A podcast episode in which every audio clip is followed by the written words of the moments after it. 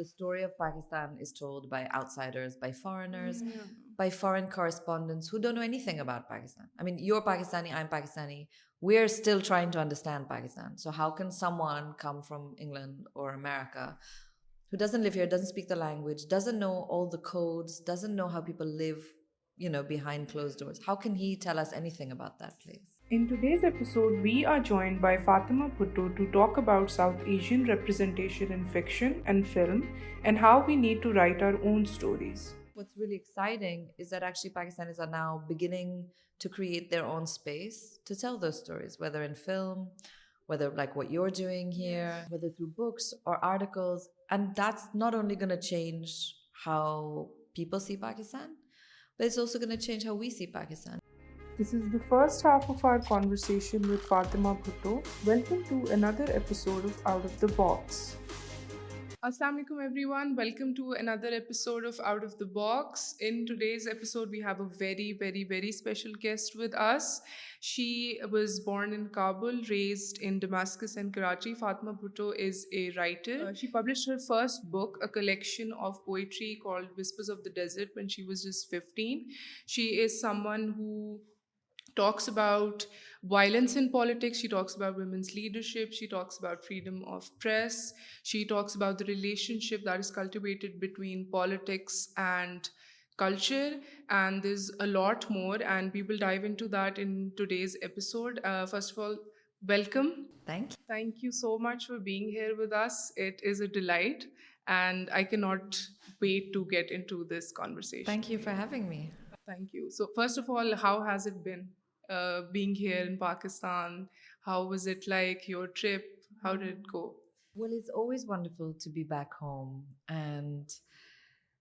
a place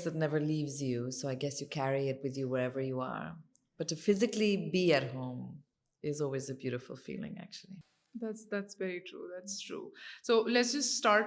simple how you figure out that writing that you definitely wanted to see yourself doing for a really long time, and that would inevitably become a career choice for you? I suppose it started very young, because when I was small, my father introduced me to a library. I remember the first time he took me to a library, I must have been in kindergarten. And he made such a ceremony over the library. It was as though you were going somewhere holy, somewhere sacred. And I remember the way he treated the outing. It really made me think that I was entering this incredible new world. And he passed on this love of books. And I suppose it started there. I loved reading. I loved books. I loved stories. And then as soon as I could, I started to write them. And again, my father was very encouraging and always read my stories very seriously. Even if I had written, a paragraph, he would spend time looking at it. He'd ask me what I thought about when I was writing it. And I was really in the 6th grade before, I guess, it occurred to me that I could or might want to be a writer, because we had a project for our English class to compile a book of poems. And I did the same thing everyone else in my class did, but when I showed my father my collection of poems, he was like you should publish I was like realise don't ووٹیکٹ so I does what became wizards memory after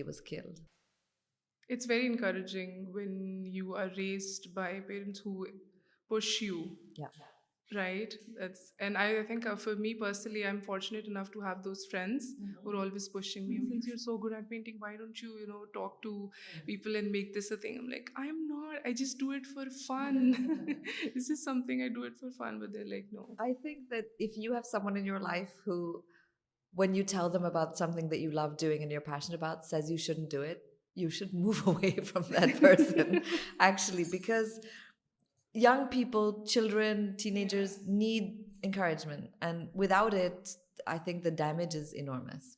Yeah, that's true. Since we're on the topic of books and writing, why is it that we have such a poor representation of what it really is like to live in Pakistan or India or Bangladesh I mean South Asian representation why is it that every time you pick up or you watch a movie certain most of them why is it that you can't seem to recognise the very country you in for lead question and it's a very simple reason it's because we are not telling our stories it's because the story of Pakistan is told by outsiders by foreigners by foreign correspondents who don't know anything about Pakistan. I mean, you're Pakistani, I'm Pakistani. We're still trying to understand Pakistan. So how can someone come from England or America who doesn't live here, doesn't speak the language, doesn't know all the codes, doesn't know how people live, you know, behind closed doors? How can he tell us anything about that place? And I think that this is a huge disservice that's been done. Um, I'm part of this mentorship, which I'm glad we are able to talk about, called South Asia Speaks. And what we're trying to do is to get early career writers from India, Pakistan, Bangladesh, Sri Lanka, Nepal, from all over South Asia, and to try and give them the opportunities to work with established writers, because they don't have the connections. You know, they don't live in a place where they can pass by a publishing house or where they can get an agent or where they can pitch things to magazines. And so we're trying to make up for that and bypass the gatekeepers, because I really don't want to read a book about Pakistan that's written by a non-Pakistani. Yeah. I really don't. You know, it's pretty banal and it's pretty boring, and they don't really know what they're talking about. So we have to stop running out and buying those kind of books. We have to start asking for books written by Pakistanis. And that book can be about anything, and it's going to be richer be be same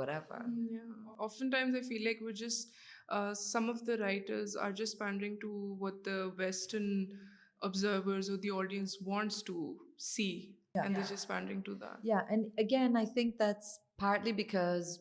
you oh writers me Baloch میگزینشنل out let they will tell you like oh no we doubt and no dig chill is violence like chills of terrorism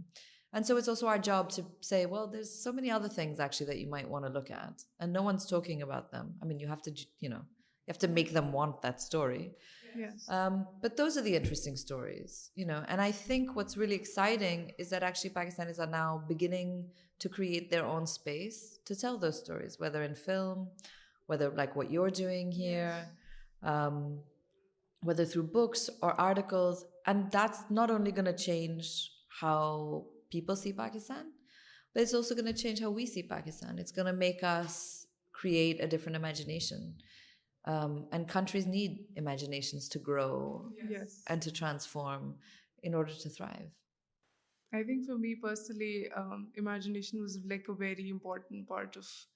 line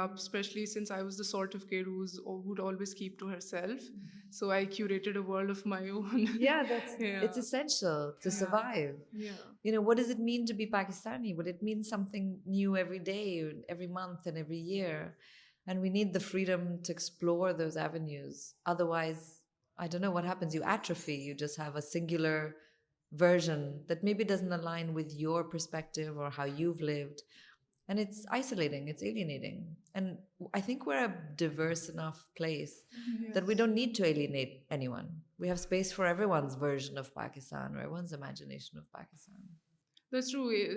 initially when I uh, uh, asked you that question, you talked about how we ourselves are still trying to figure out what it feels like to really be a true Pakistani, or just like to live here, to uh, live the experience of being a Pakistani. So I was just reminded of how I do talk about it a lot here, how growing up I always felt displaced, and I almost had an identity crisis when I moved here the second time, because I couldn't figure out, it's like I was born in Peshawar. I was raised here for a couple of years. Then I come here, then Islamabad, then back here. It's like, hmm. where do I truly belong? What are my roots? How do I connect with home? Is this home to me? Was that home?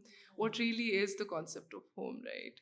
So that is what I was reminded of. Yeah, I think, ah, I think the truth is we belong everywhere, you know, hmm. and no one has the right to tell someone where they belong. And today you belong here, tomorrow you might belong somewhere else. I think home is really in your... Yeah, I struggled with this a lot because I used to wonder what's home and where's home. And you know, when you're a kid and adults tell you like home is like you carry home with you, it's here. I used to think, "Wow, what does that even mean?" But it's true now that now that I'm much older. It makes sense. I think it makes sense. I think, you know, we all feel a bit rootless. Um, and the truth is, wherever you post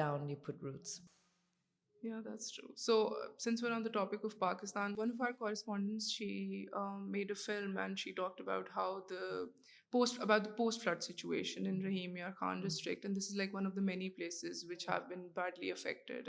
she talk about how there was پینڈ maternal relief required and ہومزرائڈ men ہیمس to labour and then of course road بھی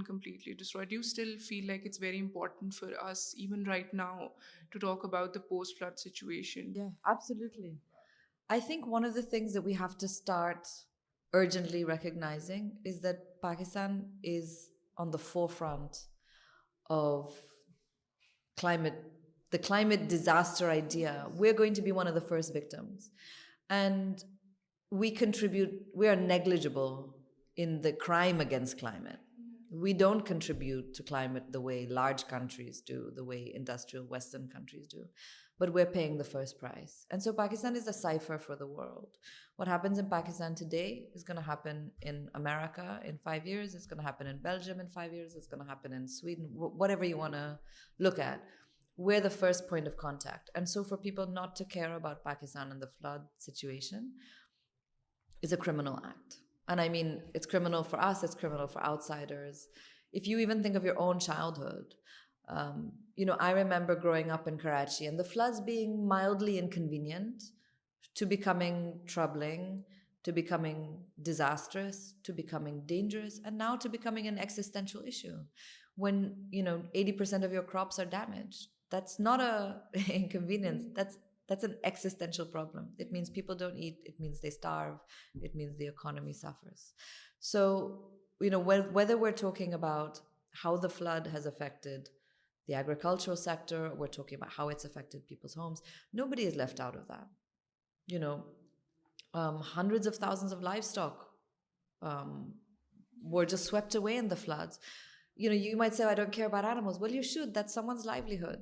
That's someone had taken out debt to have those animals, and now they're gone. It means his family can't eat. It means, what do they do? How do we survive in a world without wildlife? We can't. Um, we'll die next. If one says, oh, well, I don't care about this province or that province. Well, it's coming for you too. So the flood situation is a global problem. Mm-hmm. It's not just a Pakistani problem.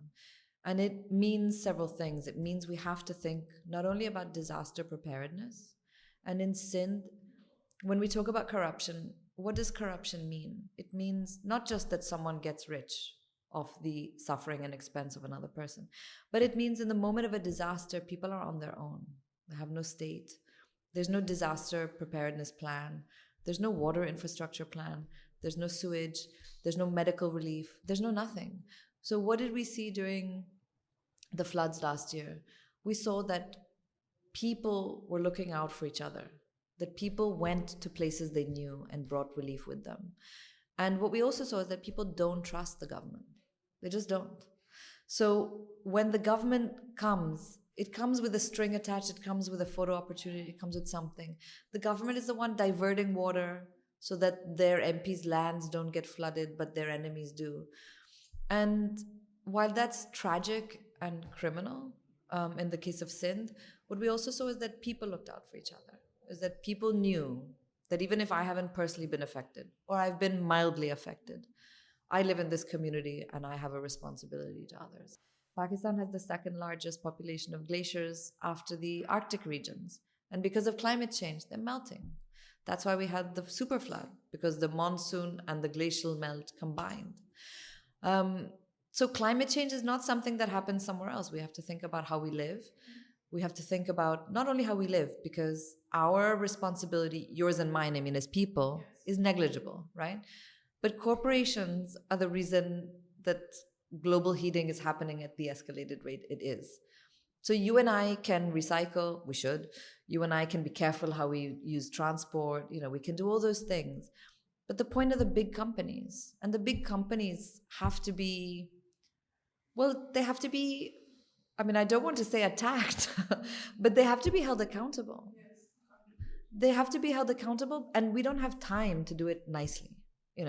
One has to be really, um, attacked is the wrong word, but kind of they have to be told, we know what you're doing to the earth. We know you're responsible. Your attempted greenwashing doesn't work. We want change from you. So I interviewed um, Noam Chomsky 2 years ago when he had a book out on climate justice and Green New Deals globally. And I asked him, what do you do with corporations? And I liked his suggestion. He said, CEOs of corporations should be jailed if they don't reduce um, emissions. And I thought, wow, that's wonderful. Yeah, they should. Um, it means you don't use their products. It means you name and shame them in your community. It means you ask for something to be done. You don't just say like, oh, climate change is bad. Uh, it means you say, what are you going to do? Because we have genuinely no time left. no time. So we either address this or we suffer. And it won't just be Pakistan that suffers. It'll be the whole world. You really summed it up nicely, yeah. Chomsky is like that. He's amongst those very few honest people. He doesn't beat around the bush. Yeah. He just says whatever's on his mind and how he truly feels about a project or any... Well, he's not compromised. So he doesn't need anything from, you know, Shell or Saudi Aramco or... You can't buy him out, really. So he says what he thinks. And I think... That's the point, that we have to find solutions. So we have to ask governments also to come up with Green New Deals. Um, we have to demand things of our government. It's not enough to complain about them. Yes. I think you have to ask them for questions. Um, and you have to get answers from them. If I can segue slightly, my brother and I, Zulfikar and I, were in Sindh just recently. And Sindh has a huge problem of ghost schools. And ghost schools are called ghost schools because the government takes money from, let's say, I don't know, the UN or Denmark or whatever, to enhance education, in this case in Sindh. And they build a school so that they can take a picture and they can cut a ribbon and they can send the money, the picture, to whoever, Denmark or Sweden or the UN, and say, here, thank you so much for donating to education in Pakistan. But they'll never populate that school with students. So the school is built. On paper, 400 schools were built but پریکز hundred and these is no a thing that's which is even more sinister Pakistan on election day a one can testing like a party can take can have one of their agents booth to ensure that there is no rigging okay obviously this you سروسیکل party the Sarosh agent can be there. And if I have one, then the Fatima agent can be there, right? They're not neutral, right? Your guy's working for you, my guy's working for me. In Pakistan, the neutral observer in any election booth is a government school teacher, okay? They are technically the neutral observers who don't work for anyone and who are supposed to supervise the fair running of an election. But government school teachers are hired by whatever government not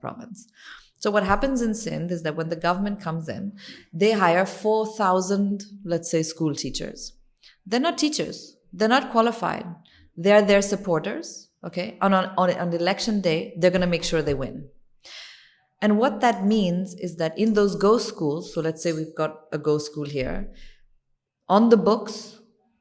پیپلائڈ inter taking government salaries pension and they're never going to teach a child.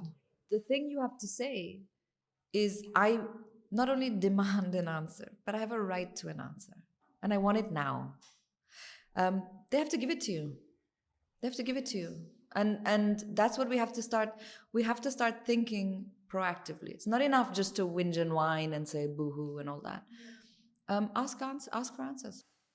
I'm glad you brought this event up because I was going to ask you about uh, safeguarding children's rights, as basic as their education or the right to provide them shelter, nutrition. So I feel like we're quite far away from doing that, because I remember you once tweeted about this 11-year-old boy who was jailed for uh, stealing iron mm-hmm. uh, from the trash. And I'm sure this is one of many events where children up on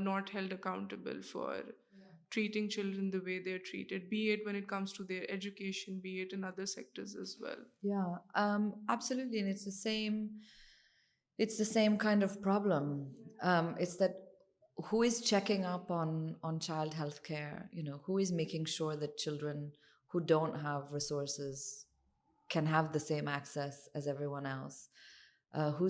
schools And the children who are being denied can't do that checking. It has to be us. So if you're privileged in Pakistan, which, you know, many mm. people are, if you have that privilege, then you also have a duty, you have a responsibility. And I think you can pick literally anything. You could pick healthcare, women's healthcare, children's healthcare, education, um, but pick something, you know, because ignoring it or neglecting it um, just because it doesn't affect you is a disservice. Um, another thing that I always tell people is that if you think of, again, elections, who's left out? Like, women are left out, because to vote in Pakistan is not a right. It's a luxury. It's a luxury because a Shanakhti card is not given to you. You pay for it. You have to buy it, essentially, right? It's not that you turn 18 and you get a Shanakhti card. You go to the Nadra office, maybe in where you live, there is no Nadra office, right? So maybe you have to travel a long distance to go to the Nadra office. You do the thumbprint, the picture, whatever, and then you have to go home, and then you have to come back. So already it costs you. Already this is not a free enterprise. It doesn't arrive at your doorstep. And then when it's ready, you've got to go and pay. It's maybe not a big amount, but it's still an amount. And, you know, whether that's big or little depends on where you are. And so one of the things that's really easy to do is that, if you're a woman, um, the women who work in your home, the women who work in your school, the women who work in your office, um, the women who work in the salon you go to, ask them if they have Shanakti cards. They probably don't. And they might tell you, well, I don't want one because I don't want to vote. Or like, I don't trust the system. Or, like, obviously you have to vote, because if you're not using your vote, someone else is. So even if you go and you just smiley face on on the ballot you should use it so they might say like well I do گر باب then you he try and check which is وٹک bank account you know they might say well my father very لولیز me when I need why husband okay شناختی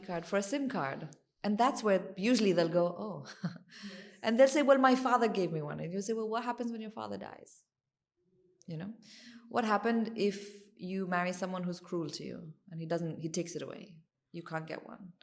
And it takes, it's very little effort to gather 5 women, put them in a car or a rickshaw or a Kareem or whatever, and take them to Nadra and do the process for them. It costs very little time. Um, if you're privileged, it costs you very little money to do. And I think that's a big difference. So we have to start not just seeing this um with children's